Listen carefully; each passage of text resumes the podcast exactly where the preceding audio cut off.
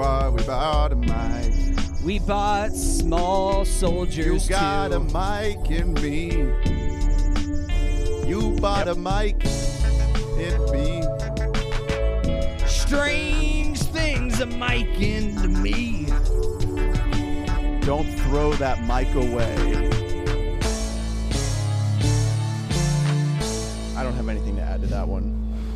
I felt like it was going really well without me. What's Jesse's song go like? How's that go? Uh, the, Oh, the from Toy sad- Story 2? When somebody loves me, It's Sarah McLachlan. everything is beautiful. Every hour and together.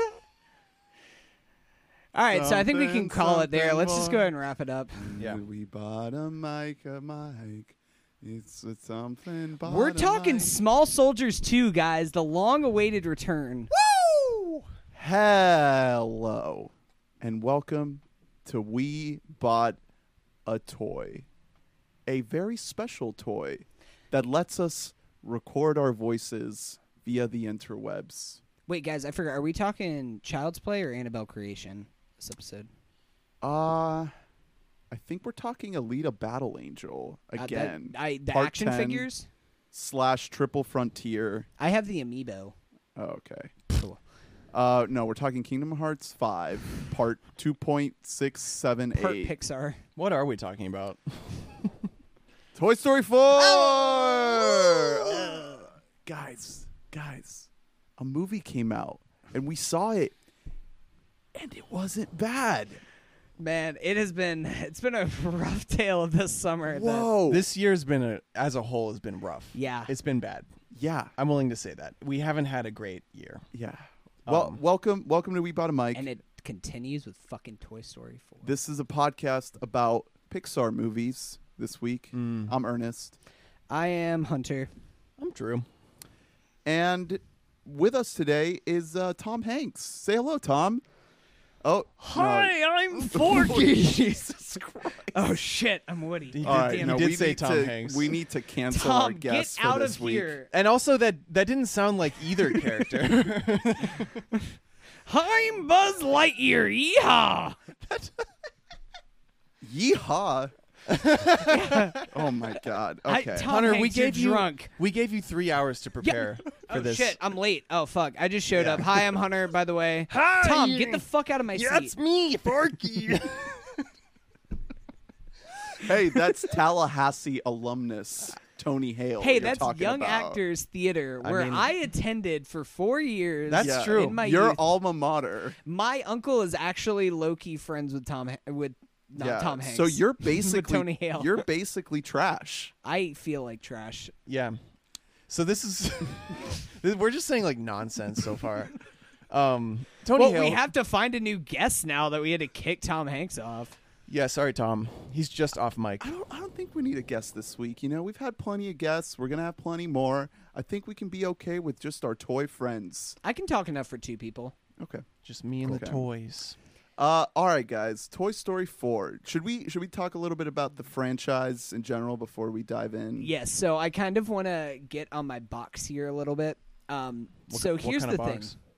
with Toy Story. Toy Story, Toy box. my my my cowboy box, cowboy beat box, you could call it. Um, it was a cowboy bebop reference. Um, uh, so Toy Story. Growing up, this franchise has always been extremely special to me. Like this is I literally like I mean we are about the age where we pretty much grew up with Andy. Pretty Um, much, yeah. Just about like we're separated by a couple years, but just about we're about the same age. And this movie came out in 1995, the original. Um, and I watched this this movie so much, I actually ruined the VHS tapes, like by just watching it and then just immediately rewinding it and watching it and then rewinding it and then watching it through again. So I did that with Max Keeble. yeah, yeah. So you understand. relate. Um, How did it get ruined? Did it just did, was it stuck or Well, he, or he- was it was all the tape- cum. yeah, it was my Jesus Christ. That was like a It, it was all an the f- yeah, infant. it was all the frothy Um, ejaculate. But like literally as a kid, Jesus Christ, Drew. I grew up and like for the first few years of my life, I was like just the biggest Woody fan. Like I became a cowboy fan because of Woody. That I would just love cowboy shit. And then eventually, I moved into like this Buzz Lightyear phase where I dressed up like Buzz Lightyear all the time. I literally the only major bone I've broken in my life was that I wore a Buzz Lightyear outfit and jumped off the back of my couch into a brick fireplace. Much like Buzz trying to jump to the window Yes. in Sid's house. I thought that I was falling with style, and it turns out that I was just falling. Um, So the movie, especially the first one, is so special to me. It is my favorite movie of all time. I think, and That's that's wild. I just went back and revisited it. Um, I think that this really is a perfect movie. It like is- it's it is. It really is. the is. script is fantastic, written by our boy Joss Whedon. This was kind of Joss Whedon's first big thing that he ever did, and not to mention that this kind of launched Disney. It kind of relaunched Disney because if we go back, Disney had made um, they made, of course. Some of their like they made their uh the Beauty and the Beast, which was nominated for Best Picture, but that was back in '88. I, I think it believe. was 90, 91. Na- yeah, okay. So, but Disney wasn't in. Disney was not the behemoth that we know it as now. Well, Lion King came out the year before Toy Story. and Lion King was good, but again, like Lion King came out and a lot. It was critically lauded, but a lot of it, a lot of people still just associate it with as a kids franchise. That it was. I mean, you know, it's still dependent on hand drawn animations, and while they still might look amazing and might be really good films, they still kind of were held to this lower tier. Toy Story was the flagship movie for Pixar. And Pixar is now part of the biggest behemoth in film in the world, and film and merchandise. Like, Disney is everywhere now. Disney is becoming the singularity. And I just loved going back and re-watching these movies leading up to this one because like I said, I think the first one perfect screenplay, the voice acting and casting is just and on another level. Tom Hanks and Tim Allen are like at their peaks in yeah, this movie. Tim Allen, man, what a waste of a great voice. You know that guy. The- I think he wasted it himself. Well, that's what I'm saying. The things he says on his own time, total waste of that voice because his voice is like amazing. Yeah, he has has a great He has voice. a really great. And Tom well, Hanks. to me, Buzz Lightyear is just Buzz Lightyear. He's not voiced by anyone. I have horrible news. He's not voiced by Well, a then racist. Buzz Lightyear is a, a conservative who thinks that Republicans in Hollywood are, are persecuted the same level that Jews in the Holocaust were. Yeah, That that's Buzz Lightyear said that.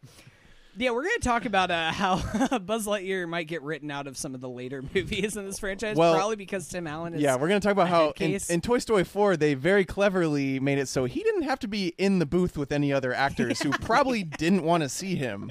Um, great move on the except with part. Key and Peele, which I don't know Yeah. how they handled that. Um, but anyway, uh, Ernie, I know you have a similar past with Toy Story, correct? Like it's your it's your one and only. Yeah, I mean, I definitely, l- uh, when I look at my Pixar rankings, the Toy Story movies take up spots two, three, and four Wow. as a unit, and I I needed to revisit them because I just hadn't seen them in a decade, uh, to kind of, you know, re evaluate that judgment of that ranking.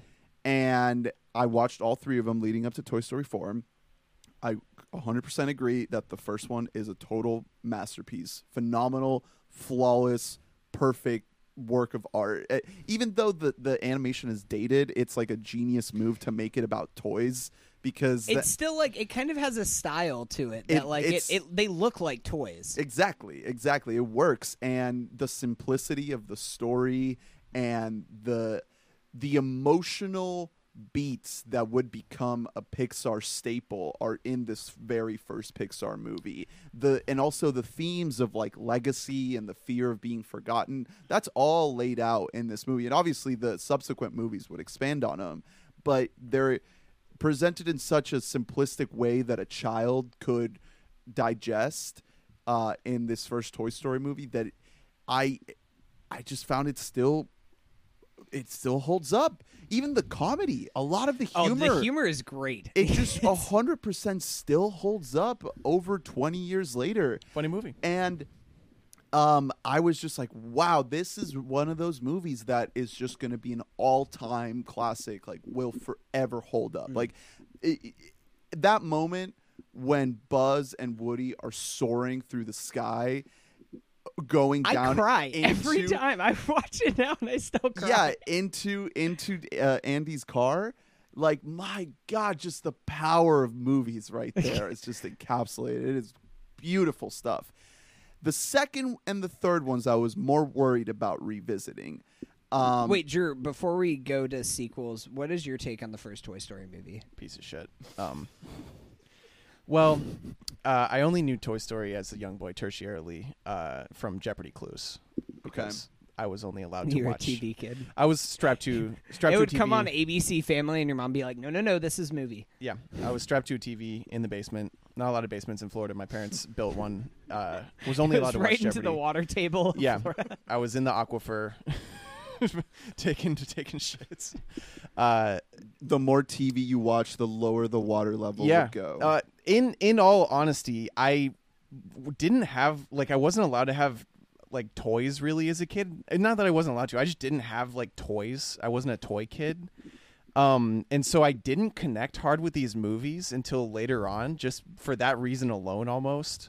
Um, the first one that I felt a true, like, age appropriate connection to was Toy Story 3, because I did see it at a juncture of growing up that was perfect for seeing that movie. Um, and it's almost like scientifically engineered to make you have an emotional. yeah, to make me cry. Um, the there, I mean, in retrospect, I can say absolutely though that Toy Story One is a masterpiece. Like it is an, it is a perfectly constructed movie. Um, the visuals, it's you know, luckily it is about toys, so most of the visuals are absolutely perfect to look And at. Sid is like supposed to look terrifying. Like Yeah. he's gross. yeah, Andy looks a. Andy looks a little scary. Yeah. Um, and the the dog. But he's not in it that much. Yeah, exactly. So for the most part, you're just watching toys. Like the, it aged very well uh, for that reason. Um, it's amazing. Toy Story 2 I did watch when it came out and I I liked it, but I did not again, I didn't love it in retrospect, however. It is a great movie. It's an amazing movie. I I love Toy Story 2 so much. Toy Story 2 is my sec- second favorite of the franchise because I just remember the opening sequence Oh, for this so is so good and also it's really funny revisiting it that movie because there's so much uh, Star Wars satire in that movie, like throughout the whole thing with Buzz Lightyear's arc that happens in that movie. So much Star Wars satire for a franchise that uh, now owns Star Wars movies, which they did not at well, the not time. not just with the relationship between Buzz and, Z- and Zurg, but also just the look of Oh, that yeah. whole area. The design of it. the so sounds of it are just like the zoom Yeah. zoom it's literally the lightsaber noise is like exactly what they're taking um no i love that movie. That movie also has great humor but i will say one thing about that that I didn't like as much about the second and the third movie is that they do have, and this isn't this is more of a nitpick than anything else, um, but they have more traditional antagonists, um, which is something that I think that the first movie, and we're going to talk about with the fourth movie, one thing that I think makes them special is that there aren't really any bad guys in them. I mean, you can say Sid, but Sid is like barely even in the movie. Yeah, and he's- it's more so the bad guy. The first Toy Story movie, in a lot of ways, it's kind of Woody for just being jealous. Yeah. his jealousy is, and he's yeah, all like, the toys kind of turn on him. He's him. both the protagonist and the antagonist at different Yeah. points. yeah, in the and movie. to Woody, it's Buzz, but it's, Buzz is never a villain to us. No, Buzz Right. is just kind of a, a dim-witted. Yeah, And and, then, the- and then in the second one, it's uh, Jesse. And all of you of- know, Woody hates her. Yeah, yeah, uh, and all of Sid's toys are like set up to be like, oh, the evil toys, the cannibal toys. But we, we very quickly find out that they're not a threat. yeah. Uh, but in the second movie, you are right. Like Prospector is like a very kind of straightforward Yeah. bad guy. There's no, there's no uh, kind of hiding that. The movie, it, it maybe a little bit hides it, but you know, it, there's no mystery. It's not a twist that Prospector. Maybe when you're a kid, it, it does come al- along Yeah. as a as a twist, but it it is very telegraphed. But I don't think that the the reason why I think Toy Story two would definitely earn a spot in like top five Pixar movies, maybe top three. I don't know if I would. Maybe I would put it in my top three. I'd have to see, but it's because it it just takes everything that it had set up, uh, all of the themes that had been set up in the first movie, and it doubles down on them. And we see through Woody's eyes, like how beloved he was and how beloved he could be if he makes the choice to leave his boy, his friends, his Andy and and his crew for this bigger life because of that again that theme of legacy and that fear it opens of up the world of Toy Story. Yes, through the themes Mm-hmm. and through the eyes of Woody, our our main character, and not only does it introduce, you know, uh, the short round, short round, shortstop, shot the horse Bullseye, bullseye. I was- shortstop, I was short thinking, round. I was thinking uh, Indiana Jones.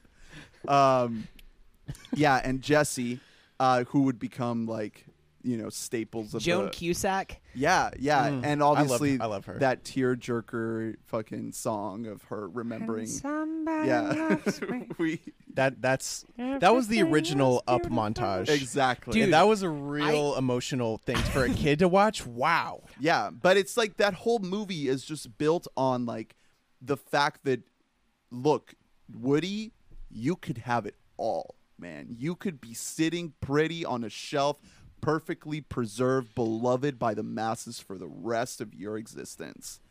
But you would have to leave the boy that that you make that you you make him happy. You make hmm. his life better. and not only that i feel like it also kind of it works in it works in this way which is almost it, it's very timely to um, more of the modern age where you think about like man children i'm including myself in this category because i have like a dozen am- amiibo at home that just i'm saying a dozen in reality it's like It's- 50 it's so amiibo many. at It's home so many. that just sit on a fucking shelf gathering dust some of them are still mint in box Mm. and it's like i'm your collecting toys prospectors. i'm collecting toys at this point but like what it, they're not as like a toy the purpose of a toy is to be played with not to just like sit and be ogled at Yeah. that's and that's kind of leads to this whole thing of like well do you want to be just like revered but not really like fulfilling your true purpose Right. or do you want to actually like enjoy your life And you and know make other people happy the, I, I'm sure there's plenty of writing on this on the internet um,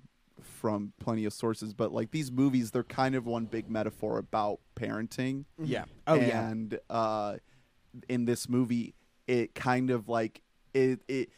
You know, none of us are parents, but we can kind of see it through Toy Story 2 that it represents that crossroads where you could leave your kid and still pursue your own life and, and self actualization but you're going to ruin that kid's life if you're So- not there. so you're I still at a point where you could go and do your own thing.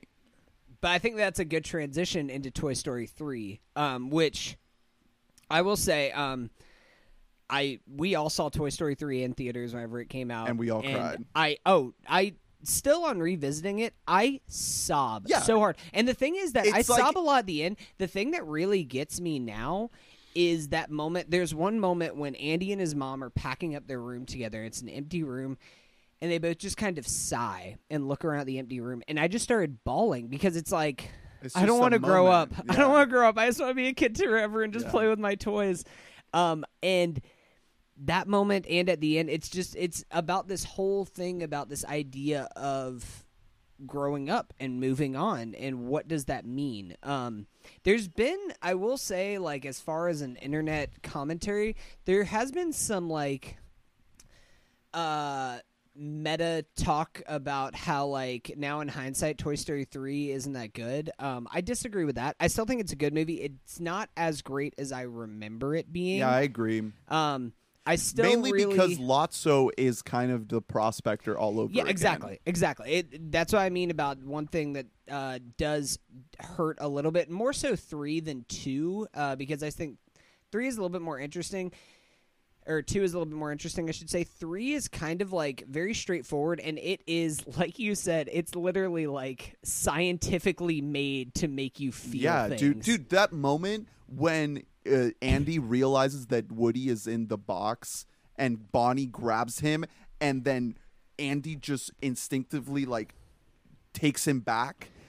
That just breaks me Yeah. every time. Yeah. just that that innate just reaction of of Andy to hold on to his Woody. Like, oh man, It's. I mean, it also. Uh, obviously the stakes are higher in this one than in any of the other ones, as far as the toys literally accepting their demise, Yeah. their fiery inferno Exactly. before them. That's Um, like, yeah. Even while rewatching it, like I knew how the movie ends, and I was still like, my god, God, they just just all fucked. hold hands like it's just it's Yeah, it's, it's- a gut punch. It's it's kind of an insane thing to show a little kid. like it's it's kind of outrageously dark, uh, but in a good way. Like it's a great movie. Um, but leading into Toy Story four, I was almost like appreh- like I had some apprehensions that they were gonna have to like almost outdo that in terms of stakes and like because um, we get a solid ending in the, at, at the end yeah, exactly. Well, yeah, that was the first thing going against this movie was its very existence. That was the first thing that, like, going into the movie, you're like, yeah, well, I don't even know if this needs to be a movie, but I'll watch it anyway. Um, but also, I was like, I feel like they they're gonna feel the need to outdo themselves in terms of emotional gut punch, and I was so so relieved that they did not Yeah. do that. I was so happy. So, uh, one other quick thing, I feel like uh, this is just a note that I had whenever rewatching this series is that I feel like Toy Story franchise might have made a generation of hoarders that are like, I can't ever let go of my toys because then they're gonna be sad if they don't have me. um, that was Yeah, just a thought while- I had. Where four kind of retroacts that. It's just like it where three is making messages about like about what the ideas of moving on it almost feels like it's one of those things where it's like, well, you just gotta suck it up and you gotta move on. Where four is just like, no, this could be better for us if we do just move on. It almost acts as an epilogue to three. And it's yes, I totally agree with that. And it's also like because they're toys, it also just plays with the fact that toys just they get lost all the they time. get lost. The They whole get- idea of what is a lost toy. Yeah, and they they just sort of live on these other lives that we never get to see. Um, but yeah, I, I do want to I do want to talk in depth uh, about Toy Story 4 and spoilers. So we should keep a very brief spoiler free thoughts before we dive into the details of the plot because this movie made 120 million dollars this weekend.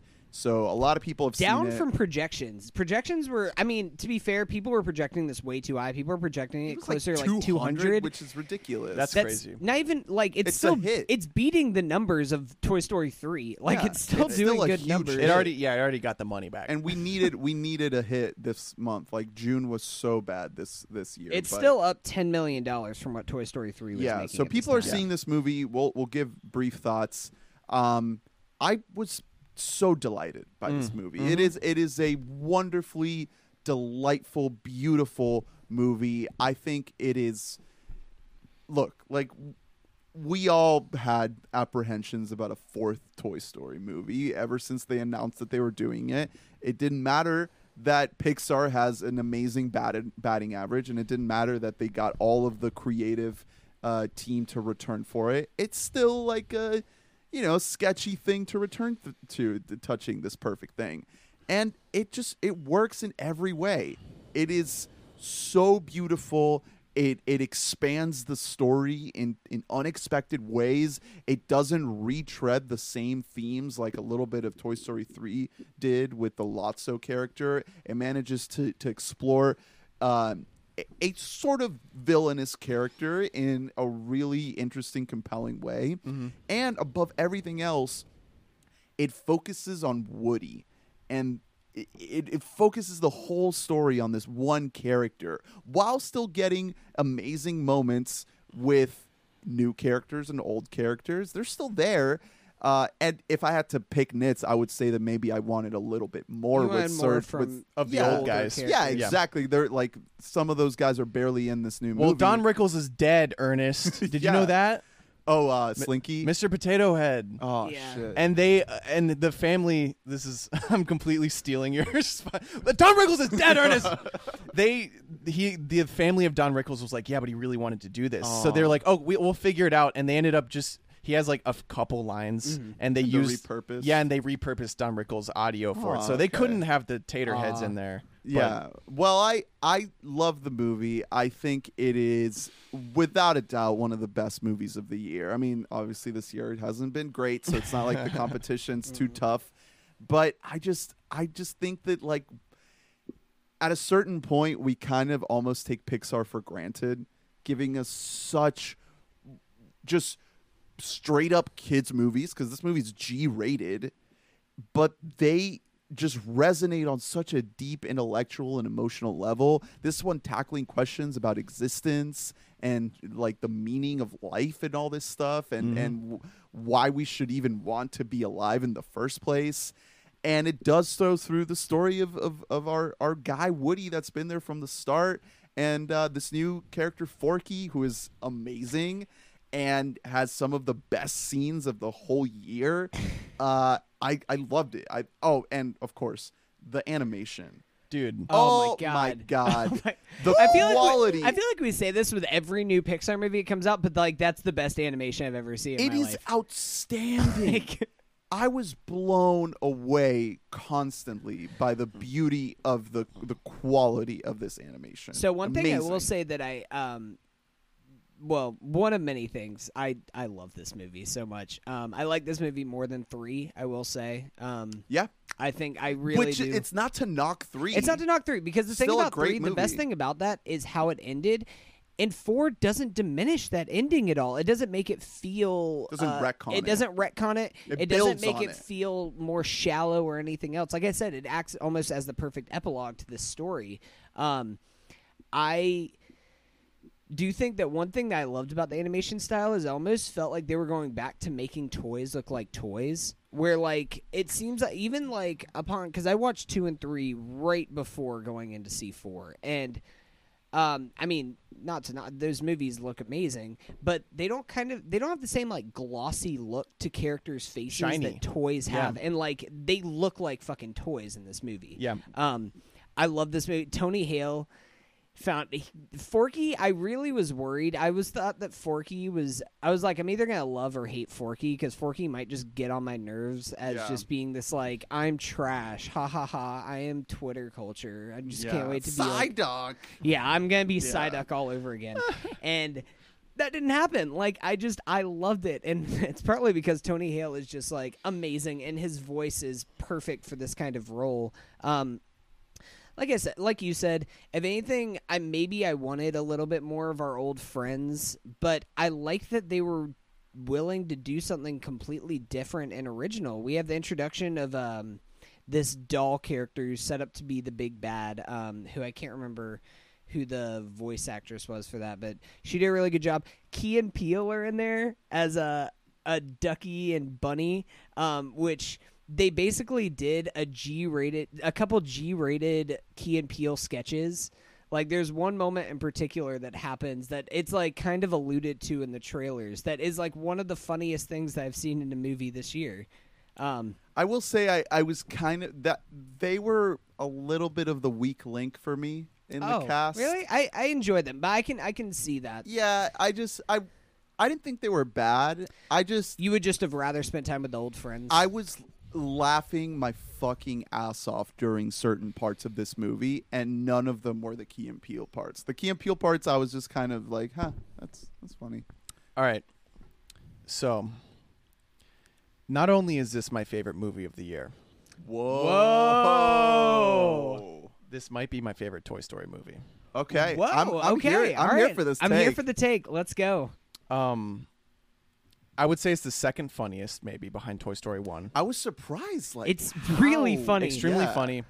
Um, you've already talked about the graphics, but really enough can't be said. The it was a play. I, c- I would watch this with the sound off. Like Mm-hmm. th- the way it looks is unbelievable. Uh, there's obviously a great leap between, say, like Toy Story One and Toy Story Three. There's a massive quality difference there, and you can see it in particular with like the dog in Toy Story One looks like shit. um. So you, there's a lot more precision by the time Toy Story 3 comes around. You're you're allowed to have more polygons without overloading your computers. Um, the the main uh, breakthroughs in graphic, you know, in uh, visual effects since then are in light and shadow.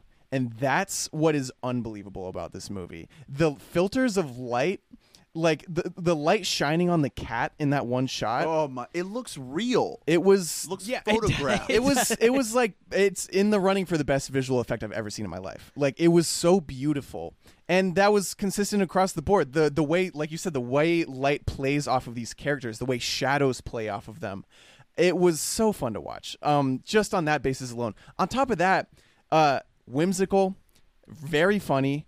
Uh, the plot was so out of nowhere for me. Like the entire premise of what happens from beginning to end was such a mystery in my mind that when when it happened, I, I was so floored by it because it's creative, it's ingen- it's inventive in a lot of ways. It's not what you would expect and in it's the very slightest. simple. Yeah. Which is another huge thing for it that I loved is how simple and straightforward this plot Yeah, is. while also having enough complexity to not be for just little kids. Um, and then, like you said, we get into headier themes, but we are not. It's they are not trying to go for our jugulars like they do in Toy Story three or like they do in Coco. They want to make you fucking cry in those movies, and those are great movies. But sometimes you don't need to fucking weep to enjoy a good movie. Yeah, this one doesn't feel as like just outright merciless. and Yeah. yeah it's it reminded me a lot of the the tier of pixar movies that are low-key probably my favorites which is ratatouille and the incredibles because they have emotional moments and they have impact but also they're just kind of breezy watches like ratatouille has stakes and everything but also it's just like so fun to digest Yeah.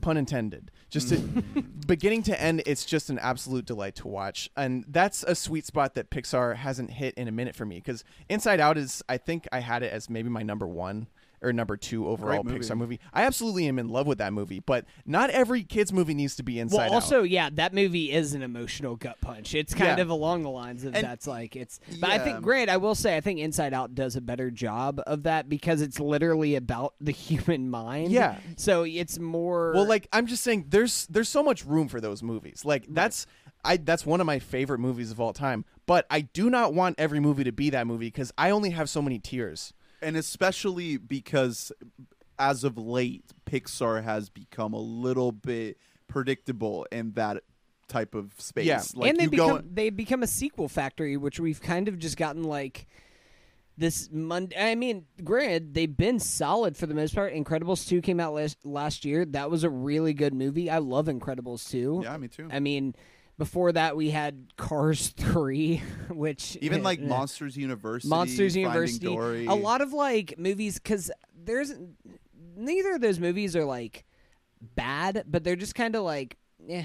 I don't like, think whatever. Pixar makes bad movies aside from Cars or maybe The Good Dinosaur. A lot of people hate Brave, but I, I think Brave's fine. I've never seen Brave, so I can't speak on You that. could change your fate. Would you? Um, I absolutely was floored by this movie, and not only that, my entire theater was unanimously floored by this movie. I was in a Was it packed? I was in the biggest theater in the theater. It, a massive group of people. It looked like walking out. It looked like an, a commercial for AMC where everyone's just like laughing and smiling and like putting their arms around their children.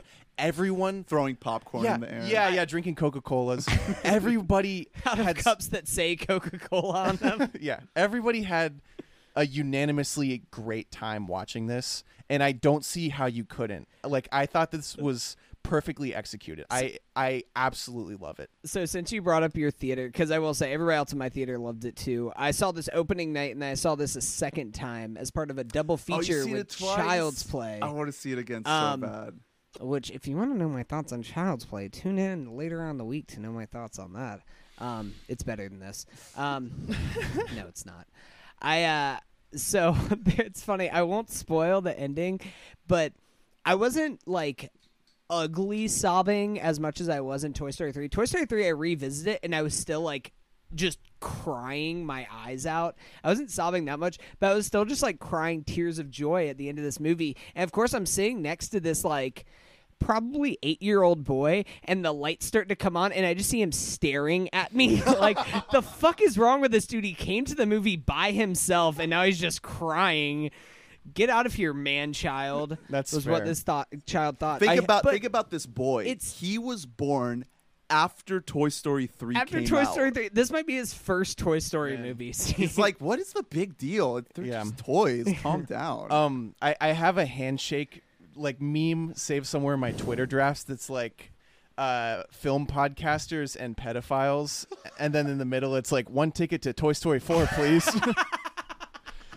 um, Spoilers Oh, for no. Drew's Twitter in about a month. no. Yeah. It's gotta be polished first. Anyway, though, I can I shout out my tweet now that we're in Twitter corner. oh please do.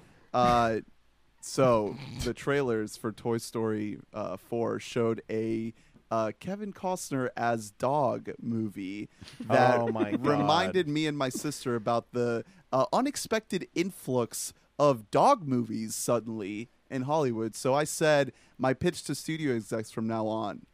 Clint Eastwood voices a tough yet lonely, scraggly stray dog that learns about the power of a loving human companion, played by Sterling K. Brown, by rescuing him from a whitewater kayaking accident. Here's here's My DMs are open for business, baby. here's Clint Eastwood's big line in that movie. Get off my lawn, you fucking cat. You gotta have you gotta have the This Is Us cast member. That's part of the Mad Lib. Yeah. fill in the blank. I I don't want to talk about these trailers that came before this. Why? Why? Why? I don't. I just- don't want to talk about it it. makes I you do think wanna, about can we the spend like bleak- an hour and a half just talking about the Frozen 2 trailer. That's the looks most fucking dramatic good. thing. looks okay, fucking yeah. good. that looks Does it? cool, it, but looks, it looks so dour. I'm there for that shit. It's like, man, I was born when Frozen came out, and now I'm a dark, gritty teenager. well, those so I need those a dark, little gritty girls. Disney movie. Yeah, those little girls are entering their emo stage right yeah, now. they love Um, Ray and That that Costner movie absolutely confounding. He plays a dog who wants to be a race car driver. That's how the trailer's set up. You're like, is he going to become a race car driver? Is this Air Bud Seven? And then it's like, no, he doesn't. He just gets owned by a race car driver, and that's the end of the movie. Yes. and then he dies. and then the movie's not going to make any mon- money. and it's a dog's purpose for. Yeah, and then the his the race car driver fucks Amanda Seyfried and has a baby. Um, yeah. so Toy Story four. This is how good this movie was. It made me want more Toy Story movies. Yeah, and we'll get into that in spoilers because I have, I have some thoughts. for Um, sure. well, because this movie in particular felt like a great little like mini adventure, almost, even though it was like a full uh, movie. It felt like a, A new chapter. It felt sustainable. It felt like there could be more of it, and I would never get tired well, of it. Well, this was the necessary step, right? Like we were so apprehensive going into this that now that we know it works, is like I'm not going to be apprehensive going. yeah, into like the I, next I'm one not gonna complain. But I'm here's sold. the here's Make the as thing. many as you want. Here's the thing about this movie. Why I was so hesitant going into this, but I didn't really think about it until I talked to a friend of the of the podcast, Ryland. Uh, his aunt works for Disney and is actually like a higher up in Disney. Like actually working. She works with the parks, but she also like works with the studio themselves. And she was one of the people who like helped set up Toy Story World and everything else, which is now at um, uh, Hollywood Studios in Disney. World Orlando. Um, and if you go to DisneyWorld.com right now, um, Enter code Hulu has live sports. They'll um, send you a map about how to break so into one thing- Galaxy's Edge. so this I had this like about like uh six months ago whenever the first teaser came out i was like oh man like i'm excited but i'm also so nervous. And he's just like look like i was nervous too but then i talked to my aunt about it my aunt was like look i can't tell you anything about like anything that happens with the story because like contractually like i literally cannot tell you but all i'll say is like do you really think that disney that especially pixar where this is their baby do you think that they would put out a product that is bad? Yeah. and I was like, shit, yeah, you're right. Like this is the one thing where like cars, they're like, yeah, why not? Let's we need some money. Sell merch. Let's put out Cars Yeah. 3. Why not? They won't do that with Toy Story. Toy Story is like that is their that's the thing that launched that relaunched Disney back into being Yeah. what we know it, It would as is it would be like Marvel making a bad Iron Man movie. Oh, wait a minute. anyway. Oh, are you upset by that one? no it's just got triggered by Iron Man. it's a good point. But but I mean, the, the whole thing here is like they had a pretty much close to perfect trilogy on their hands. yeah, and it ended door shut, book It, closed. it ended so conclusively that that's why we were all uh, almost almost upset by the very idea of this happening. And for it to overcome that obstacle and then some is a real mark of how Yeah. amazing it is. Like, I, I was so beyond pleased. it's, it's so movie. good, man. Like Yeah. it, it doesn't it doesn't need to make you like roll around weeping on the floor. Like it's just a great Pixar movie. It reminded me of what I love about it's Pixar. that's not to say it doesn't get emotional. No, it, No, it does. No, like I said, it's like Yeah. Ratatouille level. It has a lot of emotions. Um, and Did I you love guys cry during it? I did. no, and I love. oh, okay. You have no fucking soul. I was also guess. sitting next Oh. to a little boy, and I didn't want to ruin his day. well, I Um, don't give a shit about other people. In the theater. I'm loud. I'm like, So- this is my movie. This is made for me. So there's. I broke a bone, damn it. There's there's plenty to unravel about Woody or no about Forky here. Like we're gonna talk about him in yes, spoilers. I want to get in, but into it. th- we also like you said all these movies get pretty deep into uh, woody this movie goes deeper than any of them into woody's psyche um, i think it's almost because inside out proved that you're allowed to do that in a you can kid's get. yeah. You can go to a certain level of existentialism in a kid's yeah, yeah. what's the the imaginary friend in Inside Out? um oh Elephant oh Man. stuff mr Mc, mcstuffy Snuffle- elephant I think it's Snufflepuff? David Lynch's The Elephant Man. Yeah. But Um, that that idea of like just literally disappearing into nothingness, Yeah. vanishing from everything. it's just because in every single movie uh, woody has been the constant of being back on his bullshit. Um, in every movie he plays a different version of the overprotective parent surrogate character who either he's feuding with other toys because he wants to be the center of attention or he just thinks he knows what's best for his kid. Uh, this one goes a lot deeper than the others do into that particular storyline and it adds some depth there instead of just going to the same level. On top of that because he's the only one who's constant in every movie every single other character is either a brand new character or they're going through some brand new shit um, Right. and that keeps this movie f- from being stale in any way which I think is probably the most genius move this movie makes is the fact that despite all the new characters and the vast possibilities that you can do with something like this, it stays focused on Woody and his journey. Yeah. and I think that's absolutely and i think the second smartest move that they made was making bo peep uh, dummy thick yeah. Oh Um, yeah, um, yeah. we she's got a got booty. Well, we have to save that ass for spoilers. that's true um, she, Uh, she's also she has a genuine uh just kind of power to her. you well, know? I mean, yeah, we got to get into her character because she's like full on. I don't want to spoil it yet, but she is awesome. Like her character is She's so a badass. she's yeah. going through her own story, her own journey. yeah, powerful, very empowering character. Uh, and her what's going on with her and Woody is very interesting to watch. Um, and you Mhm. actually don't know what is going to happen at the end of this yeah. movie. And and seeing all four movies in such close proximity, it almost makes me think that maybe there was some thinking about the overall plan to some extent because the the relationship between Woody and Bo Peep is established in the very first movie, but it's like a flirtation ship. It's just like they're being cute with each other. Yeah. And then in the second movie, it, it, it kind of expand that just a tiny little bit.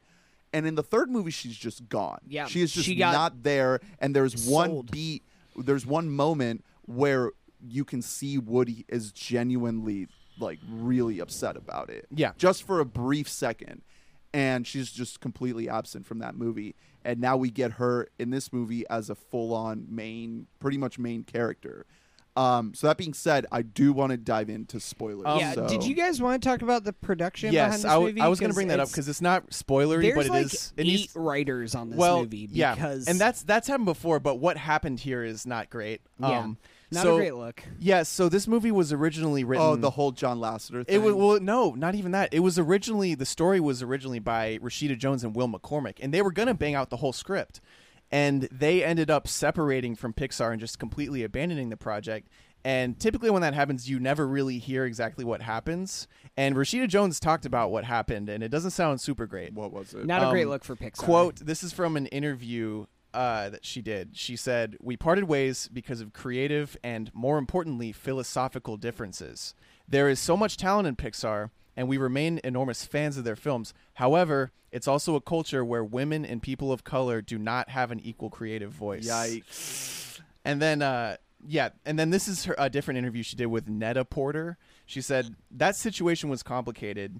You look at Pixar's track record, and it was one woman directing one film in 25 years, and she was fired. Speaking of the movie Brave, um, originally had a woman, she was knocked off of it.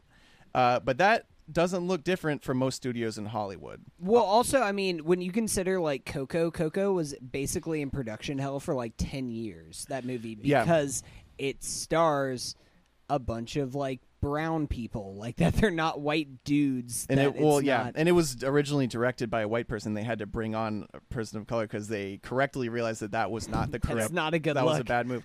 And so she went on to say, uh, All I can be is myself and speak up and be honest when I feel things don't reflect the world as it is today.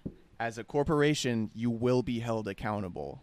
So I think that it was pretty amicable. The split. Um, Oh my god. it Did they still credited them? so this is a- an like this is obviously an issue, and this is true. Pixar is a white men's club, and it has been forever, like most of Hollywood. Well, I mean, if listeners, if you don't know, research the John Lasseter negotiations. John Lasseter was one of the founders of Pixar. He wrote the original Toy Story along with, or he direct. He also dir- he directed it too. Yeah. Yeah. He wrote and directed. Uh, uh, the f- original Toy Story. and then he Like, wrote he Toy was, Story two, Toy Story three. He Bugs was one of the big like Godfather figures of, of the company, and uh, during the whole Me Too movement, it came out that he was like sexually harassing people yeah, and on he, the job. and he's just one of those guys that is just still around. Like it, it Yeah, bounced he, off him, they- he he left Pixar and then he just got a job somewhere else. I and think. and now he's back. He Jesus. he worked on this movie. Um, so that's weird. he has a story by credit. We don't know exactly how That's- much he did. that's it true. Could just Maybe- be using his character. Maybe he's still separated. Yeah, maybe he's still separated from them. But it's clear that the issue still remains. I don't think Rashida Jones would just walk away from a sweet writing gig for no reason. It's clear that she probably. I mean, I'm I'm sure there are plenty of issues in the movie that I'm sure she wanted to push harder, and they wanted her to hold back on. Speaking of Bo Peep's character, yeah. um, but this is really interesting because a similar thing, not in terms of like, you know, really bad uh, moral things, but with Toy Story 2, uh, that movie was supposed to just be direct to video. Right. And the studio ended up being like, no, it's theaters. And then they rushed it and they brought in new people to like recut it and shit. And it was a total mess. And then it comes out and it's still great. And that's what happened here. Like, you would not have guessed that this was a mess or that this- this was made by like eight different people with different visions. And I don't know how they did that because it's clear there was like a big issue. Yeah. I I don't know, man. It's crazy. They Pixar just they have some some weird juju that backfires into some crazy negative stuff. we should uh we should get into spoilers though. All right. because So, uh, Toy Story 4, great movie. We all liked it despite all no, no the- problems. Um, it's in my. Do you guys want to rate it? it? It's like a 9. It's like a like a solid 9 for me. Yeah, I'm feeling about nine too. It's in my top five of the year. I need to buff out where exactly it's gonna fit.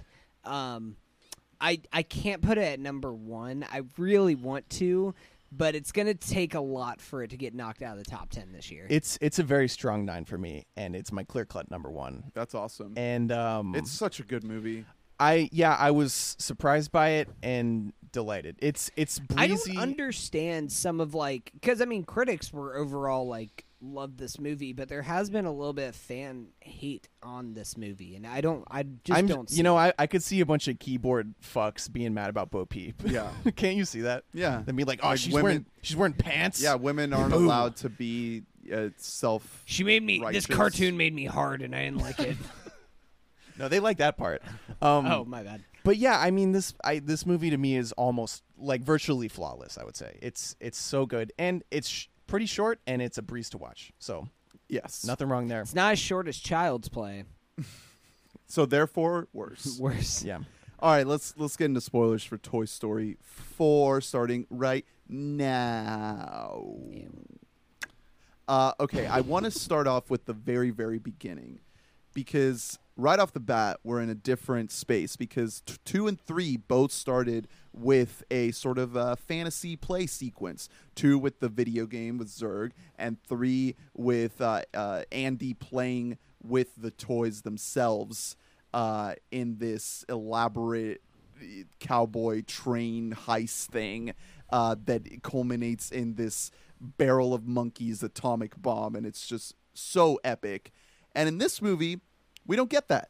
We're in the actual world, and it's a rescue mission to save the race car from a, uh rainstorm. And it's a flashback and it's a flashback. That's right. to before Toy Story 3. Yeah, pre Yeah. Toy Story 3. Yeah. At this point, Andy, we can assume he's like 13, It's 14. it's after two after it's in between 2 and 3. Exactly. Yeah, and it shows the events of Bo Peep being uh, donated essentially because she's a little lamp combo and she gets donated, and not only do we right off the bat see the perfection of uh, computer animated imagery in Yeah. this scene Another- with, with the um, rain. I was gonna say another God, thing that's improved a lot is so- water physics. I was gonna Oh say rain God. is like looks so Yeah. fucking good, in and also this just the flow of the water over the race car. I was looking for anything wrong, and it was like better than real life. Well, and also it looks so. That's one thing about this movie that they like. They capture it, especially not so. Especially they start doing it in two,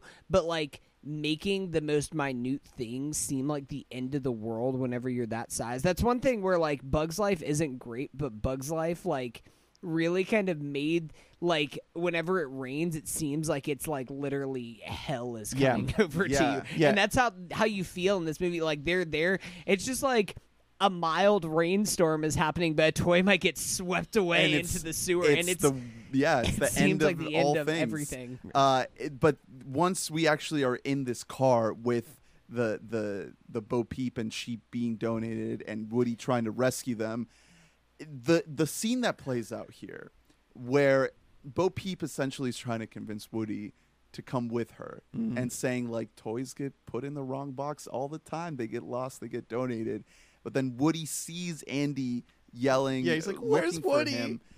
I lost it during this scene. Immediately. Immediately, like five minutes into this movie, I'm already crying. I was like, "Fuck!"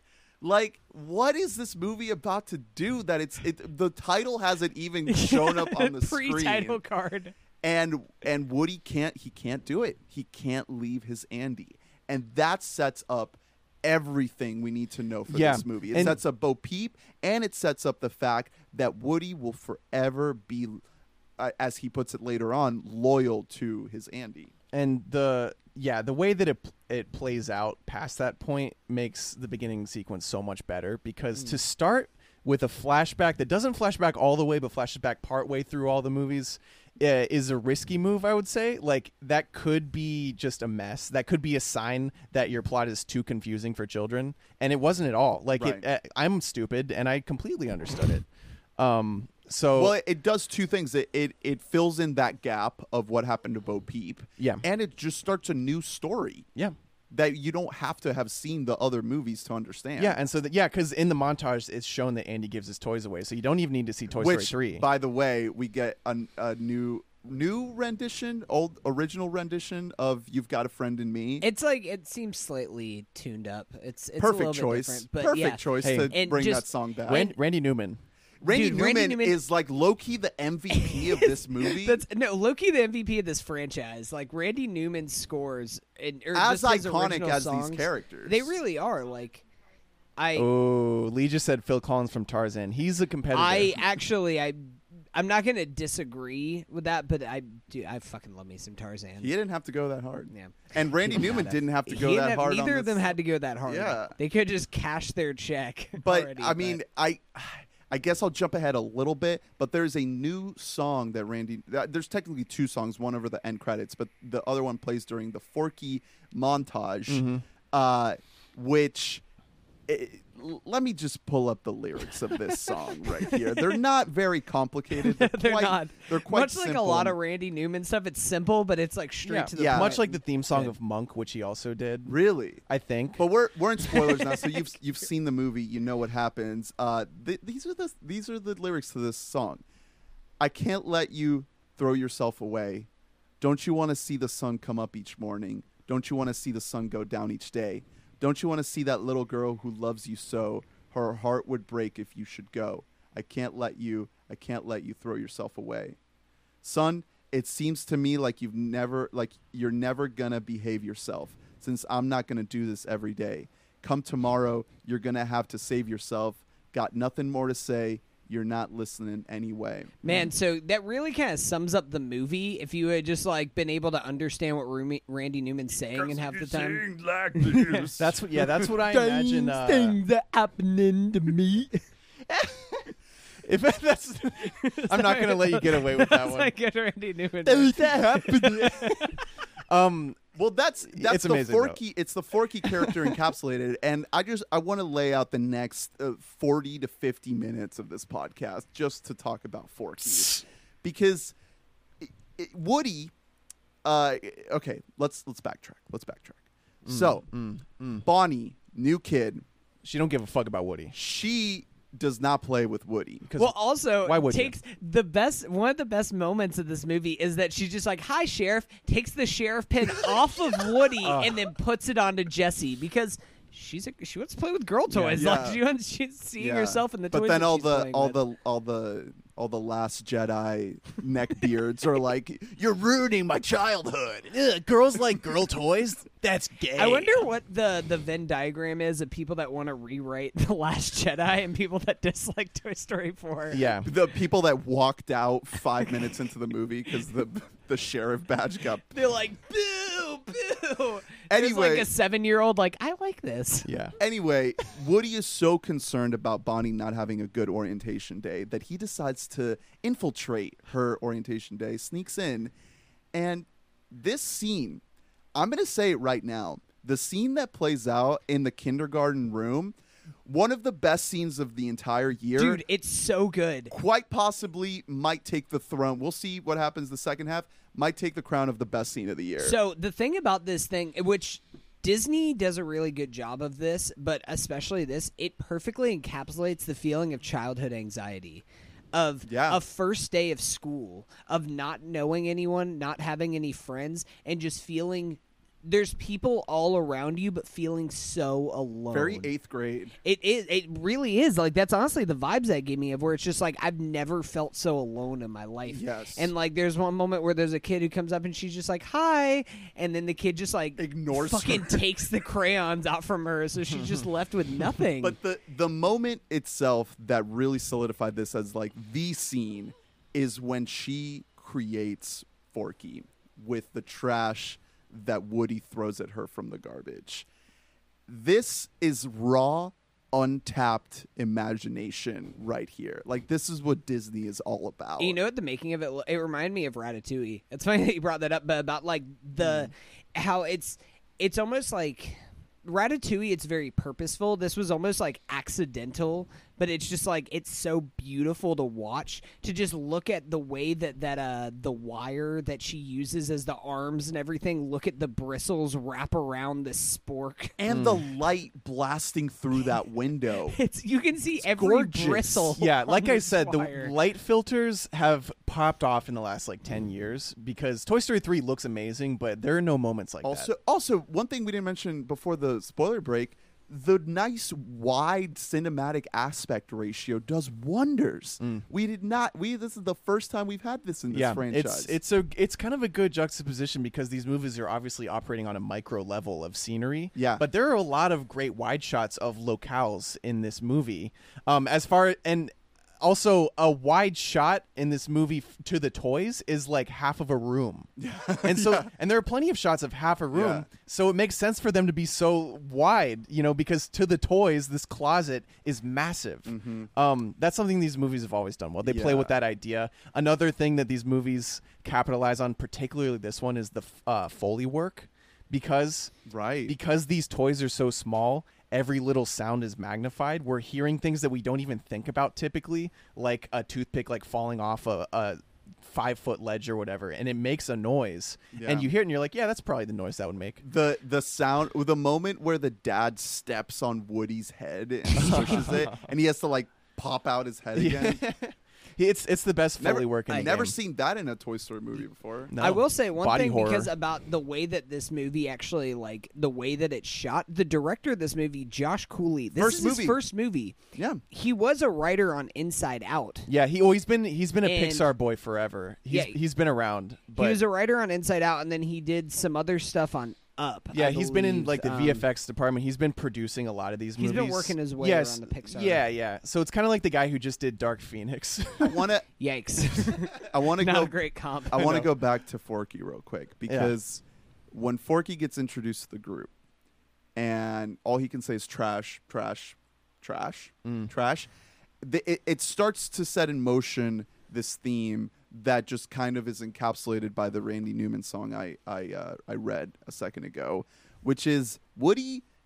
For the first third of this movie, he's like s- babysitting Forky from committing suicide. yeah. It's like it's like suicide watch for Forky, Yeah. twenty four seven, and holy shit, this movie went there and it didn't derail itself going there. No. Cre- creating a whole character about like why you should want to be alive. Yeah, well, Well, bec- it's but it ahead. works on two levels. Sorry, I didn't mean to cut you off, but I would say that it works on two levels because one, while it has these like grand messages that it's making, it's also really funny. Like oh, I think it's about the scene, fucking hilarious. like uh, specifically the of it. scene whenever uh skipping ahead slightly uh a bit but like whenever they're walking together uh back to the RV camp to meet up with their friends and he's just like I love trash. It's warm. It's cozy. Mm. and you're like wait so I'm Bonnie's trash? She must be going crazy without me. I got to get back there.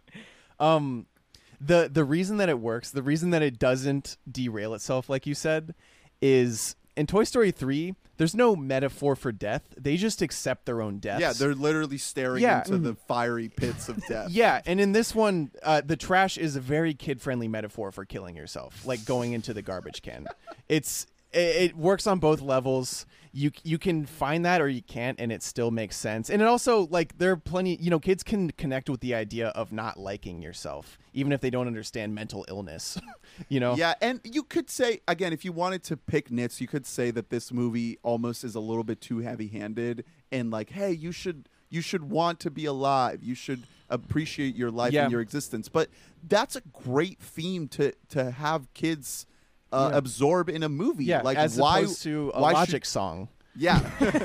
Why should you love your the your living and and and your existence? Yeah, it's. I mean, it's great. Like, why not have that theme? And also, the reason that that theme never gets too heavy-handed for me is Woody is babysitting uh, Forky be- because he does care about him on some level, and he is a pragmatist. He wants uh, him to be around for Bonnie, but also there is the the little tinge of selfishness yeah in his it's, actions. it's, it's Which him is- projecting himself onto Yeah. this new toy Which is from the first movie. Yep. It's Yeah. that it's Woody has always really cared for Andy and now Bonnie, but it's always just been a mechanism for kind of dealing with his own uh, struggles with how he views himself. Yeah. And that's why I love Toy Story 2 because it like it taps that and like expands that to such a huge level is like, "Oh, oh, you think you're so important? Look how important you could be. What would you what is the price you are willing to pay for that?"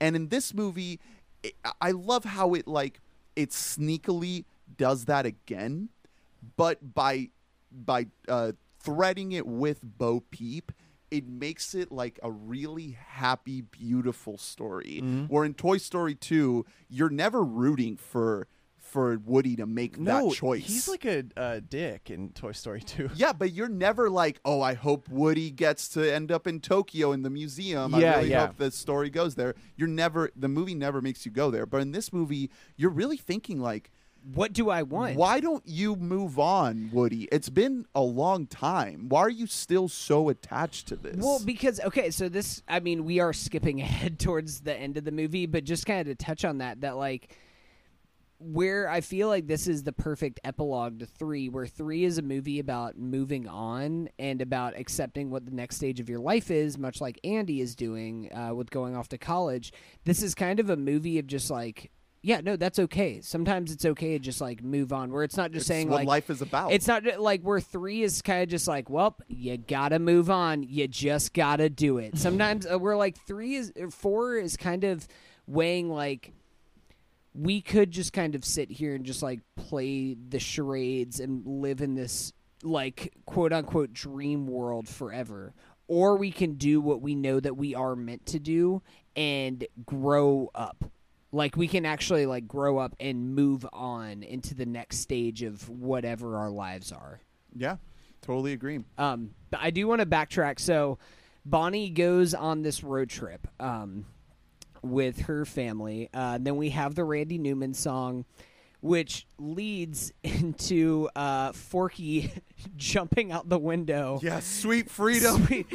I am litter, and then jumping out the window. Yeah, and then that's when they have this great little talk where Forky realizes he wants to be Bonnie's friend. And I found that like really cleverly uh, a, a nice parallel to the first movie again to to Woody explaining to Buzz that he's a toy and what that means. Yes. Eh, but in this movie, it takes a whole new life because it's not about explaining to him that he's a toy. It's about explaining to him like what the fact that he is a toy means to the kid. and that it's not it's not a direct callback where like i do think that's one thing two actually played with the idea and three it does become a little bit old the whole idea of uh, buzz being stupid or ignorant um, which is something that we got with the second buzz lightyear in the second movie and then the third buzz lightyear they're like yeah uh, he got reprogrammed and now he speaks spanish uh, too so like where this it's just it's not trying to make like just tread on old ground. It's making moments, but they act as they act more as Easter eggs than they do as plot points. Yeah, and and they find ways to build on that same thing, Mm. you know, with the with him clicking the buttons on himself and listening to his Yeah, inner so voice. Tim Allen gets sidelined hardcore in this movie, which at, uh, during the time of watching this movie, I was just like, man, where the fuck is Buzz at? But then afterwards, I'm like, I did enjoy the time with the new toys. It's just, yeah, I, and also it was fun. I- his little plot line I loved. I thought it was very funny. His little his little solo mission he Yeah. goes on Mm-hmm. that was great. Um, and you know, listening to his inner voice, quote unquote, very funny. Um, but like I said, uh, th- eventually he does team up and he does meet up with like Key and Peele. Do you think that Key and Peele wanted to be in the booth with Tim no, Allen? that was I don't think they were in the booth with him. No way. I don't think they were together. No. I think maybe they recorded Tim's first Yeah. out of respect. And then they Key and Peele were like, We're not gonna Yeah. Now that now that we're kind of touching on Buzz, one of my favorite moments in the movie is when Buzz first like starts his little uh, journey out of the RV, and we get to like really see this carnival in the daylight. It looks gorgeous. Oh, it looks so nice. w- he's like flying through and like zipping around on the rides. And there's one very brief moment where the camera is like mounted on one of the rides as he's holding onto it, spinning. And I just think that the movie is full of like small touches like this throughout that give it this real sense of uh it makes it look real like you know because there's this thing with with cgi movies where the camera becomes a cgi object and Yeah, it's just it doesn't it doesn't around. have to be fixed to anything. and when it does that when they mount it onto something it just gives it this sense of realism that I- I, love it and now that we're kind of going to get into the an- antique store my god the level of detail Yeah, in so this antique store that's- is mind-boggling That's another thing that this Toy Story has over all the others. The location is just gorgeous. This whole small town, even the RV, it's just interesting to look at. Like, uh, if this took place in Bonnie's house, I would not be a quarter as interested, or like in the woods or whatever. But we get the woods, we get the RV, we get the fair, the carnival, we get the antique store, and then we get like in betweens, like the road. yeah Um, it seems like a fully fleshed out little bizarre little uh, old school town. yeah, where like um, a county fair is going. Yeah, and that's just that's one of the components that I just y- wouldn't have predicted. Like, where do they go after Toy Story three? I guess they go to a little town, so and I, it works. yeah moving into the antique store because I I love the aesthetic of all of it, and that's where we meet Gabby Gabby, who is originally set up to be this big bad character. Who you meet her and you're like, yeah, her and her henchmen, her ventriloquist henchman, Vincent. yeah, they're all fucking evil as shit. Like okay, Yeah. like I also, guess that's where I- we're are they going. all Vincent? uh i guess I think that's Vincent. I think that's the funniest choice. dude It is they not. I don't know if it is, but- loved how creepy these they were dummies yeah, were. that was like It looked like something out of scary. like a Goosebumps thing or Yeah, something. Like it dude, did not look. I saw this with my sister. She screamed every time they were on screen, like audibly. We should say to remind people, your sister's like twenty. yeah, yeah. I mean, I was kind of scared too. No, it was like- but I was like happy. I was like laughing at how scared I was. No, I, I was a little wuss when I was a kid, and I would have Yeah. I would have like not liked. no. Well, there's like moments me- with these dummies that are like fucking traumatizing. yeah, like horror movie. Yeah. moments, No, yeah. it's the way that they move to. Yeah. They just like throw their bodies around. And whenever they pick up somebody, they like throw with their elbows first, and then just like. There's Yeah. one It's- moment where one of them tries to speak, and it's just like. No, the thing, the closest thing I can compare to is to the first movie. Whenever you see Sid's toys for the first time, and you're like, "Oh yeah, that's the thing of nightmares." Okay, Yeah. cool. Um, it's this baby's doll's head mounted onto a spider toy. Okay, cool. I'm not sleeping now. and uh, and one element that this movie leaned into more than any of the others is the movement of the characters being uh, it's almost more mechanical because with the first one, there there is some of that them moving funny, but it almost seemed like they were trying to prove how fluidly they could make these characters move. I feel like they almost took a page out of the Lego Movie book, where it's like, no, if they move really f- Yeah. like a robot, it's funnier. If they move like herky jerky, that's better. And Exactly. there's one character. uh, Keanu? th- who is very Lego movie, Dude. Dude, oh my God. yeah. Just put Keanu Dude, Reeves in your movie. Keanu Reeves makes every movie better. Um, I loved Duke Kaboom. Duke Kaboom is so fucking funny. Like his whole character itself, his motivation of this character that's just that he was a toy like a Chris or no, not a Christmas toy, a Boxing Day toy. Yeah, yeah. Because he's a Canadian stuntman.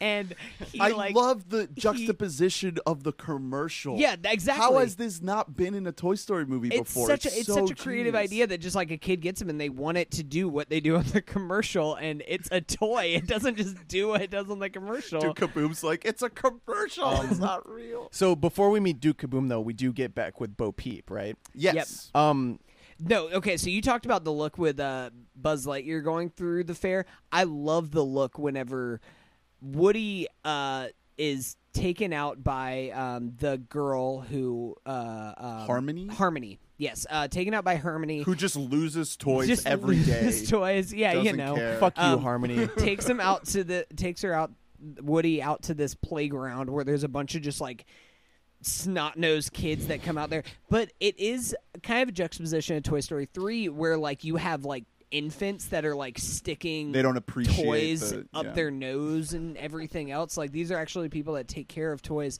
and it plays like a meet cute whenever it's Woody and uh, Bo kind of reuniting together because they both have to just play toy with each other, but they're just being held up by like one kid who just has one in each Very hand. touching. It's very touching for like the opposite reaction where there is no moment of like, oh my god, it's you upon like the first sight. They just have to like play like they're still inanimate Yeah. objects. And even once they're you know actually speaking and interacting, it's not like it's everything's fine. There's still some. There's a little bit of awkwardness there. Um, it's played really well. So, ac- yeah, the way that romance was written is one of the best parts of the movie because, on an adult level, I was wondering if they were going to end up together because she almost throughout, like even toward the end, she's not really showing signs of wanting to be with him. I thought she might just separate.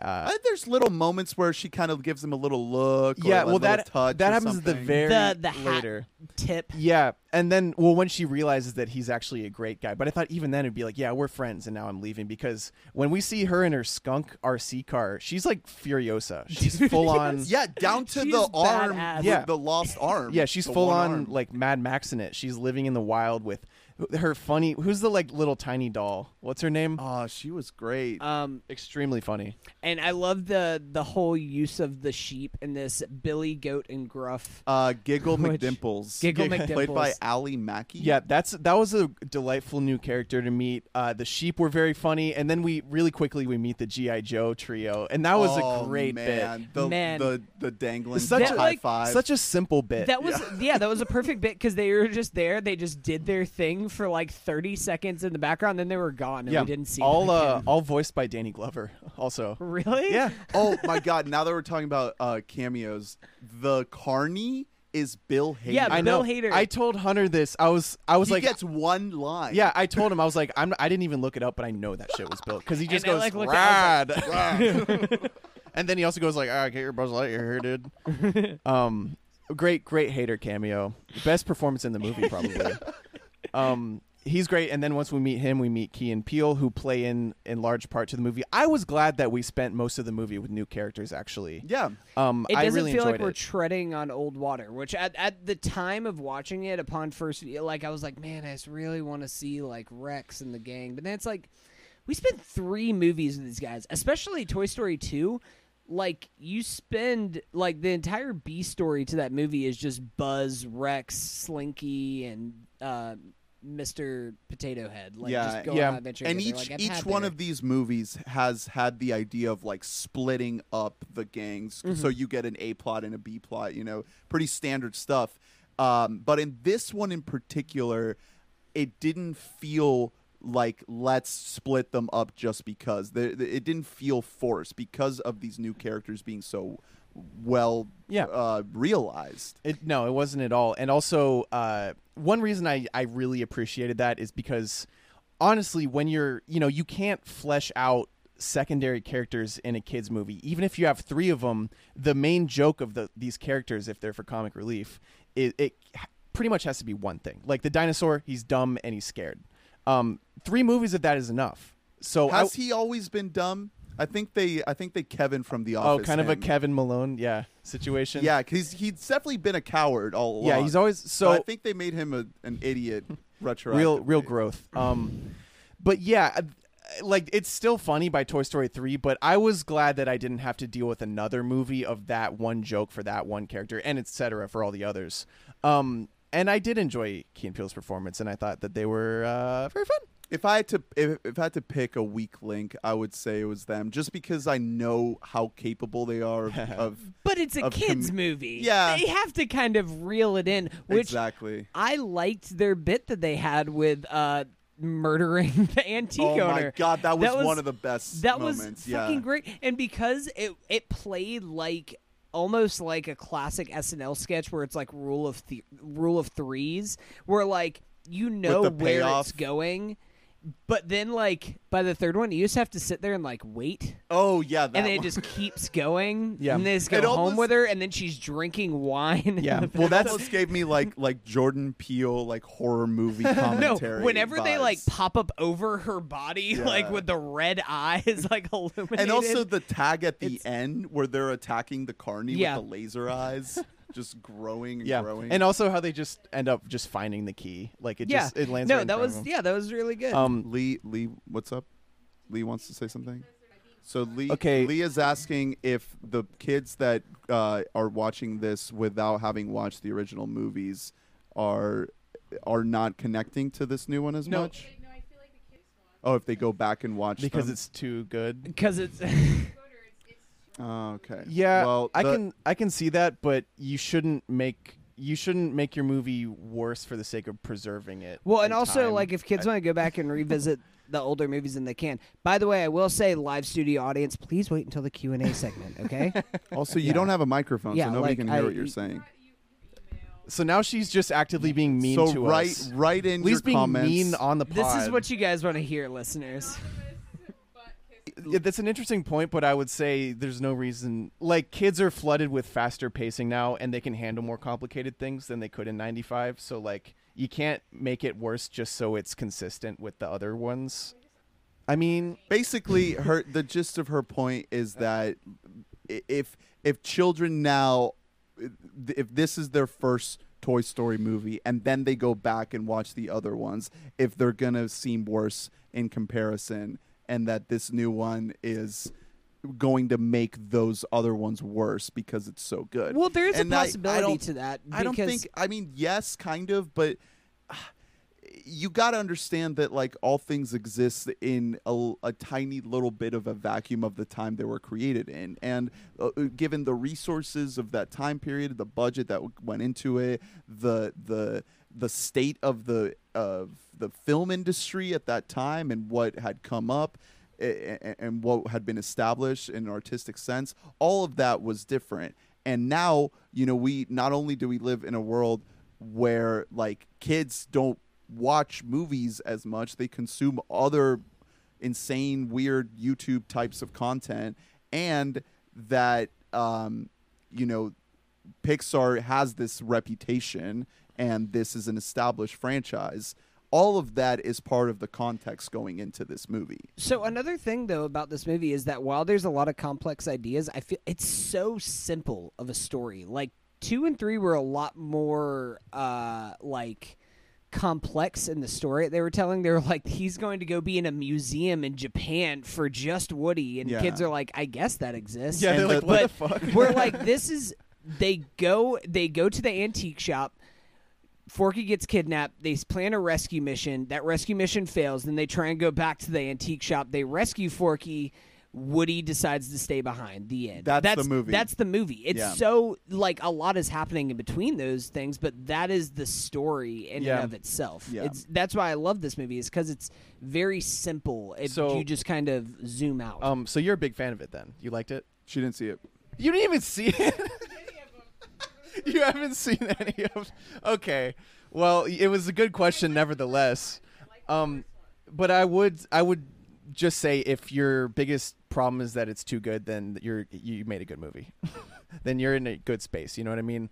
Um, But now that you've mentioned the the very end, I I want to get into that before we wrap up because, um, you know, like I said, I cried at the beginning, and this final sort of sequence, uh, I was genuinely surprised seeing how Gabby Gab how her story sort of wrapped up. I I did I- think it was a little bit kind of jarring to be like, wow, they just they just risked everything for you, and you're not even going to go back to Bonnie. But It it made is no, so much so sense. I really like Gabby's story because she comes across so menacing and like she is kind of this overlord. She it's kind of set up like Lotso in this movie, Yeah. in a very similar but way. But they they go But- about it perfectly in here. But the end the of the day, voice like the whole thing is where you see her little clips of her talking with Forky and everything else, and Forky it comes across menacing at first when she's just like, "Oh, Woody, tell me everything about his life." And at first, it comes across like, "Oh no, this is going to end badly for Forky because he's just innocent," but really. She just wants to know what it's like to be loved by a child because Woody's already had that chance and now he's having a second chance and there's plenty of toys out there like she was just defective out of the box and she never got to be loved and she just wants one person specifically harmony she wants this one girl to love her Yeah. so badly that she spends years of her life sitting on a shelf watching her just yeah. wanting and to then be Harmony's like, life ah, fuck you. and that is, dude, that is a fucking gut punch. And it like it's very real for the kid. Like Yeah. the kids are just like, "Oh man, Yeah, this is it's a really fine. cool toy." Nah, Uh, I'm over whatever. it. Yeah. Um, yeah, that was amazing, It's and that's heartbreaking. that's also why I love that she didn't end up with Bonnie because that scene set up the idea that it's not about which kid, it's about a kid.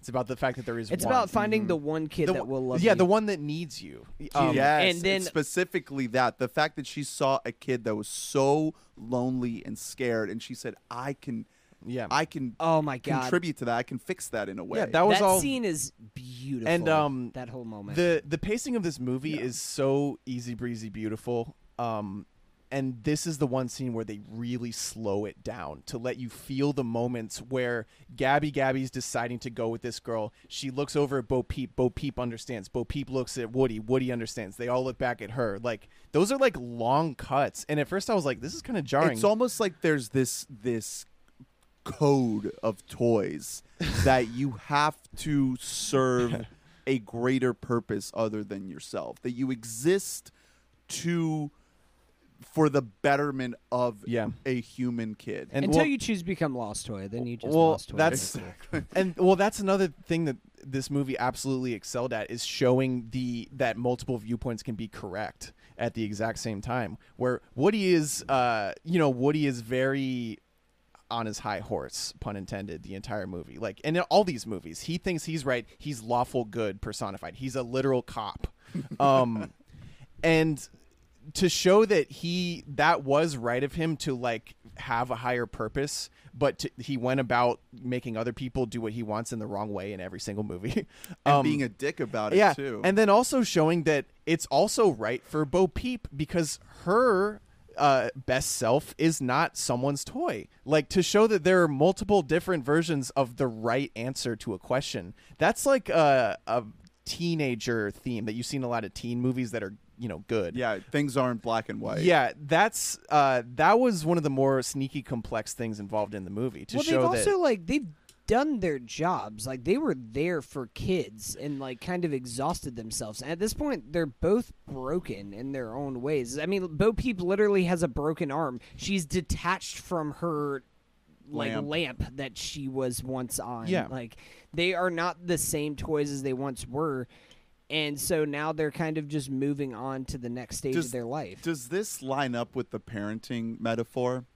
If you parented your kid and they're gonna be okay without you, what is staying at the carnival signify? It stay. I think that it signifies that you don't. That life doesn't stop When your whenever kids you when your up. kids grow up. Nor do you have to try and replace your kids with something, yeah. just something else that'll like occupy your time in the same way. It's about doing whatever's going to make you. Yeah, happy. it means you don't. because to to Woody, it's obviously not just about Bonnie. It's about his attachment to Andy. Mm-hmm. Bonnie's just a catalyst for that that that strand that remains. Yeah, exactly. And it's to me it means that you don't have to stay with your child. Uh, you can leave them with their other twenty parents that they have, Yeah, and they'll be fine. and they'll be completely fine. yeah. Um, that that final moment of Woody making that choice, I will say it kind of like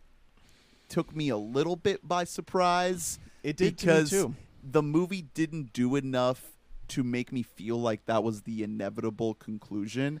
But once like I thought about it and I thought about like how of a how much of a happy ending we got with that and how just kind of uh, sort of perfect it all fit together it just it's nice it's nice it's it's not what i expected to happen but after kind of ruminating about it i'm like wow they they really had a reason to make this movie So that's- it wasn't just a cash grab No. or an attempt to like nostalgia trick us into crying again or anything like that there was a legitimate creative A message. artistic reason for revisiting this and that's uh, one world that's one thing that I really loved, especially upon rewatching this movie, is that I I have seen some complaints where people say that the ending that's not earned, but it really is earned for all the points that we've made. Excuse me, for all the points that we've made, is that all these interactions with Woody and Bo, you can see both sides of them the whole time, and you can see throughout the movie moments where Woody is kind of having his own inner struggle, but he's so headstrong about this idea of I have to stay loyal, I have to stay loyal to my kid, I have to stay loyal to my kid, to the point where he's not only disregarding himself but also his friends and the other toys that he has. Like there's the moment, of course, with whenever he's walking with Forky and he accidentally says Andy instead of Bonnie Yeah. is the first sign of it. And then when they try the first rescue attempt and it goes haywire because of the cat, then they are out there and Woody leaves everything like all of his friends behind and is going to go risk his own life because he is still projecting himself onto Yeah. Forky of being I- the favorite. This is what I was. This was the case I was going to make for you for why it was earned because it did surprise me, but it also felt earned at the same time for me. Uh, that speech, the "This is all I have" speech. This Yes. is this is all I Yeah. have left. Literally, getting Forky to Bonnie is more important to Woody than getting himself to Bonnie. He doesn't need to go back to Bonnie. Uh, she doesn't like him. Not only that, he sacrificed his fucking voice box by the end. So he's more useless of a toy than he was already. So I was thinking about it mid movie. I was like, is he really going to go back to her and just live and die in the closet? yeah it's it's almost like what what is your end goal of all this Exactly. like how Bonnie far is- wouldn't does even this notice if Woody was gone. Yeah, so- he's not a favorite toy. Um, Yeah. and I was so swept up in things that by the time he actually leaves, I was still shocked by it. But yeah the, me too The breadcrumbs were there for me, where I was like, "This feels great. This feels like a good adult movie ending where it's right in front of you the whole time, but you don't think they're going to do and it." and and having Bo be such a a huge part of the story makes that all the more prevalent. Yeah. The fact that we have this this really important character in the film that just fully signifies that notion of you don't need a kid to be okay.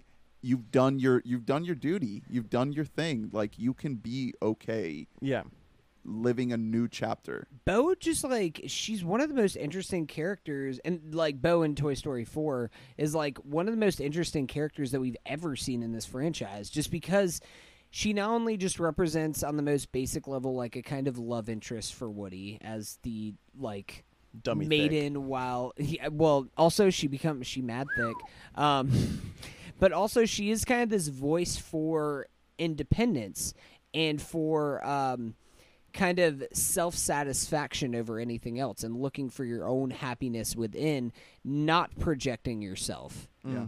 And speaking to the idea of how this movie made me want more movies, how fun would that be with uh, Woody, Bo Peep? Uh, what's what's the little one's name? I forgot again. Uh, Giggle McDimples. McDimples. yeah, Giggles McDimples. Giggles McDimples. her uh, and the sheep, and then whoever else we meet along the way. Key and Peele at in the end credit scenes, they're hanging out.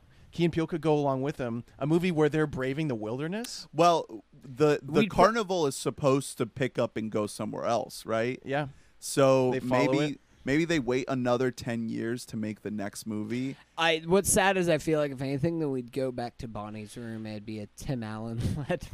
no, Oh, dude. Tim Allen is like they don't Tim they Allen's don't up. want him to be s- headlining these movies anymore. Like they they have to involve him because he's Buzz, but they're not going to give him a starring. Well, like I would welcome more movies just because this one was so good, but it felt like a conclusion. yeah, but It- th- so did three though. You know, I know, Where but like- this one doesn't. It doesn't feel the need to set up anything else. It's like it could happen, but we focus so hard on giving Woody a finality because we understand that even though he's with Bonnie at the end of three, that his story's not over. That there's still a lot of lingering, unclosed threads in there from his time with Andy, and this movie finally closes all those threads. Where three was like an ending for Andy and that relationship, this is the ending for Woody. Yeah. And Woody has always been the star of this Yeah. whole Yeah. franchise, and now he is at a logical end. I um I like I totally agree with that, but it's it's not that I think it needs more, but I was just I left and I was like, God, would I really be upset if they did another? If it's as good as this be- one, no way. be. because this, This one is was the such best a movie yeah, with the numeral four next to it ever made. yeah. Probably. If like yeah. I I couldn't be upset, you know, like they proved me so wrong this time that I'm like I don't trust myself anymore. I don't trust my instincts. This movie was so. After watching it, it's like, yeah, they sh- of course they should have made that. But like a month ago, we were all like, oh, Yeah. Toy Story four. The summer of terrible sequels. Blah. Yeah, and I'm hoping that The Lion King will prove us wrong equally, but I feel like We'll it. see. I feel like it I'm- won't. I'm a little bit worried. I'm well. I mean, then again, I was worried about this one. So Yeah. who knows what Disney will do next? I, Um, I'm I'm thinking that it won't though because it is assumingly more or less the same story, and this was such a drastically different story than any other Toy Story. That's the main difference for me. I I mean I am curious. I know uh, Dis- Pixar has said before that after this year they're going to focus on originals and kind of leave sequels behind for a few years. So if we do get another follow up to this, it won't be for a few years. And I'm fine with that. Give it another 10 years. I don't care or just don't come back to it. Reboot it and make it live action. yeah, the, the live action remake we all asked for. Remake. Where Andy is animated and the rest of them are like real people. Yo, that'd be lit. Yeah. All right. Well, Small Soldiers 2. Give it to me, Disney. Buy the rights. mm, they probably already own them at this point. I who knows. It might be a Fox thing. I don't remember. All right, I think I think we can wrap it up there. Um, good times, good toy times. Mm. Any final Forky thoughts? Uh, I I'm did- trash. I kind of wanted more. I don't know why, because it's a G-rated kids movie. That I wanted it to get into more of the existentialist idea of what makes a toy. Oh, well- if I just like write a sharpie on a piece of paper, is that paper alive well, now? well, dude, what, the- yeah, what does the this ending- mean? the- I'm terrified now. the very true. the very very end is the new Forky. Knifey, Oh, so hot. knifey, Yeah. more like wifey.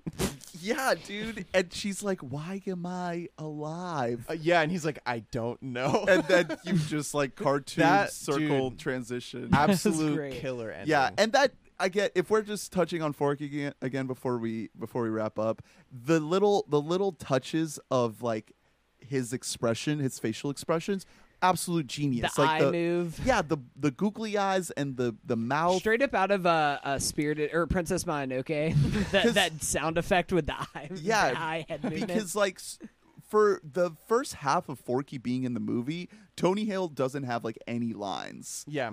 So they rely a lot on the animation, and he you know he gets a couple lines in, like the words "I'm" and the word "trash." Um, I that was another stray thought I had is a lot of people say in comedy that like visual gags are like dead, but they're alive. They're just in animated kids Yeah. movies. Mm-hmm. Like the visual gags are top notch, Buster Keaton level. Like like how Forky, you know, he's obviously falling apart literally in the movie. Like it's always gets a laugh. His Or- arms are always falling over, his eyes sliding, his mouth is yeah, or just you know, like like any other Toy Story, the way they move from place to place when Bo Peep sweeps them up in the in the frisbee and they roll around, like that is a visual gag. Okay, I just thought of something that I, I want to bring up. Um, so my sister and I, we were having this conversation on the drive home last night because we just went to Disney together and we experienced the full deluge of merchandise overflow. What are the chances that Disney starts selling Forkies. actual spork plastic sporks for like twenty dollars? So- with Yeah. a little bit of pipe cleaner. Guess and what? Eyes. That's a thing. There, there are Forky action figures Yeah, out there. of course but they the would, thing yeah. is, they're not just a spork. It's like they made it all plastic, and it's like DIY yourself a toy. Okay. oh, you get to actually build it. no, no, no. I'm saying that Oh. that's what they need to do. Is parents need to We just, won't sell you a Forky. need to You make deceive their kids into like just making them be like, "I got you a Forky," and really they're like, "Shit, it's my kid's birthday." I just I can't wait until tonight. I can't wait until you go. It's somebody goes to Disney World and you you see it at the store. They're selling like for twenty dollars a Yeah. plastic spork. Well, what? No, but what if it was they sell you a Forky kit and it's just a spork Yeah. and a pipe cleaner and a piece of gum For And it's like- yeah, and it's like forty dollars unassembled and a sharpie. Man, that sounds. I could honestly see it happening. That'd be though, awesome. It's funny. Um, All right. Yeah, well, we love it. We love commerce. Let's wrap it up. We learned I love nothing. the singularity. didn't learn one thing from the movie. Um, great, Uh, great shit. Stick around for Ketchup and Spider-Man: Far From Home and Midsummer in the coming Midsommar. weeks. Uh, have a happy end of June. It's been a rough time for movies, but we got some good ones coming in July. It's gonna start to pick up, boys. It's gonna start to pick up, It's and pooping off. TV, some TV stuff. I still gotta watch Fleabag. Fleabag is amazing. Uh, We're gonna Legion do a whole pod is on back, so maybe we'll watch that. Um, yeah, so stick around on We Bought a Mic. Thanks for listening. We Bought a Mic on Twitter, uh, Instagram, and Facebook. And please leave us a very forky five star review. Um, until then, follow us on Twitter and Letterboxd, and let us know what you thought of Toy Story 4. We will see you. We will talk to you next time. Bye bye. me. You've got a friend in me. When the road looks rough ahead and you're miles and miles from your nice warm bed, you just remember what your old past said. Boy, you got a friend in me. Yeah, you got a friend